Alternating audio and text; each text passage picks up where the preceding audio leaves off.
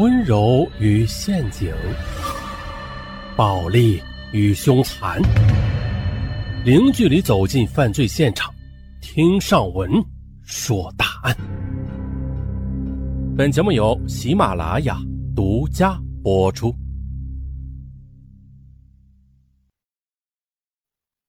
今天上文来说一起一位六十二岁的老头啊，导致六人死亡、四人受伤的惨案。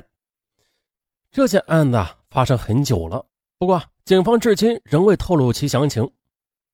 上方先简单的说一下啊，这是一起离奇的命案，跨越全城的路线，袭击哨兵，抢夺枪支，又重返现场继续杀戮，而这一系列的冷血之举，竟然出自一个六十二岁的老人。好，简介完毕，咱们从头说。广域精细化工厂坐落在上海北部的一处偏僻的工业区内，周围都是一些破败的私营小工厂。多年前，这里还是一片农田和村落的，后来又因为靠着宝钢崛起了一批做配套产品的乡镇企业。再后来，到了两千年左右，大部分衰败的企业都卖给了个人。可是好景不长的，二零零八年金融危机来了啊，大部分都纷纷倒闭了。而苦苦支撑到今天的广域也加入了倒闭的行列，这不，四月十日，其所在的地块因为债务问题被法院拍卖。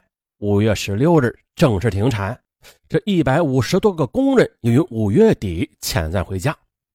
此时，空旷的厂区内只剩下范明杰和十几个拆装设备的工人。于是呢。为了保护已经拍卖的资产，当地镇政府和接手的新买家都派人在厂里值班，和附近厂里的工人一样，下午十六点下班。六月二十二日这天虽然是星期六，但是照旧上班。最起码在下午十六点前，他们离开工厂之前是没有发现什么异常的。可是赵强他却有一种不祥的预感。他一周前来到广域。受到老板李志忠的指派，带着十一个工人拆设备，跟他一起来的还有四十岁的张云峰。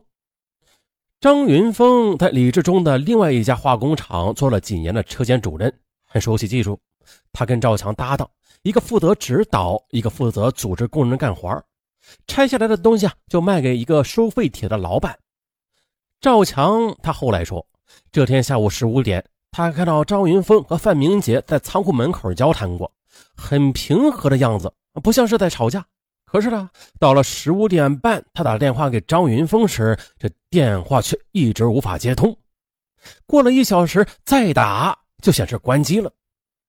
十七点出头，赵强觉得不对劲了，于是就去刚才张云峰出现的仓库里找人，啊，却看到一个穿着蓝色短袖工作服的小伙子。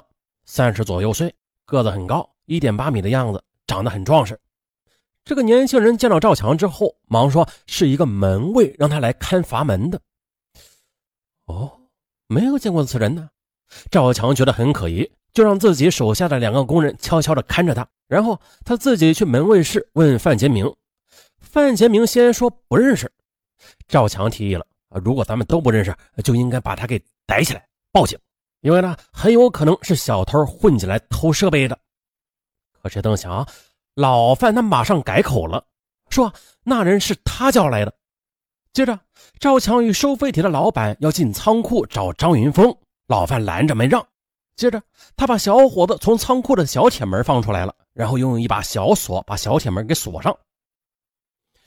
这时候送外卖的到了，赵强说：“呃，他去门卫吃了个盒饭。”是越发觉得蹊跷。张云峰以前都是按时上下班的啊，即便出去也会打个招呼。可是今天咋就没动静了呢？他觉得很奇怪啊，就带着几个工人再次去仓库里去查看。这下范杰明终于答应开锁了。两个工人走在前面，看到地上有个蛇皮袋，像是盖着东西，用脚踢开袋子一看，哇，原来是倒在血泊中的张云峰。当时警方给出的结论是钝器击打致死。有工人回忆啊，伤口在后脑勺。啊，这是后话，咱们再说现场。刚才说了，两个工人走在前边，发现了倒在血泊中的张云峰。这时呢还没走进仓库的赵强，听到工人们冲进来后喊着“杀人了，杀人了”，他的第一反应就是招呼大家围住老范，别让他跑了。范杰明是广域集团承包者范国富的叔叔，因为对设备的归属存在分歧，范家与李家最近是摩擦不断。此时，范杰明嘴上说着：“哎，别激动，我不跑，我不跑。”可是，一边却往墙根底下慢慢移动。赵强说了，工人们都不敢上前，只好包围圈一样围着他移动。啊，万幸的是啊，很快的，大家听到了警笛声，这紧绷的神经嘛，不由得放松了。可是，一放松不要紧啊，也就在这一眨眼的功夫，老范就从实验楼旁边的小楼梯爬上去翻墙跑了。等大家反应过来时，早就没了踪影。遗憾的是啊，警察来的也不多，无力继续追捕，转而开始勘察现场。可是谁也没有想到，有关张云峰的死，竟然只是当天的第一条人命。直到此时啊，这信息仍然是极其模糊的。张云峰是怎么死的？死前与范建明有没有发生过直接的冲突啊？是在打斗中被无意的伤害致死呢？还是遭到有意的偷袭致死的，再就是那个穿着蓝色工作服的陌生小伙子到底又是谁？跟张云峰的死有没有直接的关系？所有的这些啊，仍然是谜团。后来呢，根据警方公布的作案经过，从厂区逃跑的范杰明，他呢在附近上了一辆变性司机的黑车，然后直奔城南而去，大约是晚上二十一点左右吧。这车行至浦东周浦地区沪南公路与沈渡公路的交叉口附近，在这里，范杰明枪杀了变性司机，然后自己开车往广域方向又返回来了。而在途经松宝路的一处海军基地时，他又袭击哨兵，抢夺枪支，致一死一伤。不过幸好的，所夺枪支并没有子弹。到了夜里二十三点左右的，范杰明驾车又回到广域。在工厂门口又枪击了王章华、李志忠、王荣海，还有夏欢欢四人。不过万幸的是，随后的被正在勘察张云峰死亡现场的警察给制服了。可是呢，在六月二十八日晚，按照警方公布的时间，有记者曾经驾车实地走访了这一条路线。广域化工厂所在的月罗公路啊，几乎是见不到正规的出租车。但是啊，在一百多米远的一条小巷子里，就是一个黑车聚居点。不过，从厂里跑出来的范杰明并没有选择到这里打车，因为呢，在这里等活的司机没有一个人认识被杀的变性司机。哎，这让人不解的事儿就来了：从广域化工厂到第二案发现场，呃，也就是杀害变性司机的现场，那里是沈渡公路，相距五十多公里。要走南北高架路，还要过黄浦江，还需要穿过繁华的上海市区，驾车需要一个半小时左右。如果按照警方的公布，啊，从离开广域到杀死黑车司机，中间有将近三个小时的时间。那在这三个小时时间里，范杰明他做了什么？他有回家吗？他为什么选择这条路线呢？如果是想逃出上海？看上去啊，这并不是一条理想的路线，因为呢，继续往南就是海边。那么，又是什么原因促使他在五十公里处决定掉头折回，继续自己的杀戮呢？啊，有无数个问号啊，让人想不通。夜里二十一点的沈渡公路虽然是灯火通明，但是呢，已经基本是见不到车辆和行人了。就在黑车司机被杀的地方。公路边还是农田，往里一百米有几户居民，都是二层小楼。当时呢，一位目击者称，当天晚上接近二十一点时，一辆小车停在路边的花坛旁，两人走下车，其中一个人去小便，但随后呢，另外一个人就回到车旁了，从后座上取出一把长枪，朝着前面那人射击。中枪的男人踉跄的向前跑了五六米，就趴在了地上。开枪的人又迅速的钻进车里，猛踩油门，迅速的向西开去了。刺耳的枪声和发动机的轰鸣声打破了夜晚的寂静。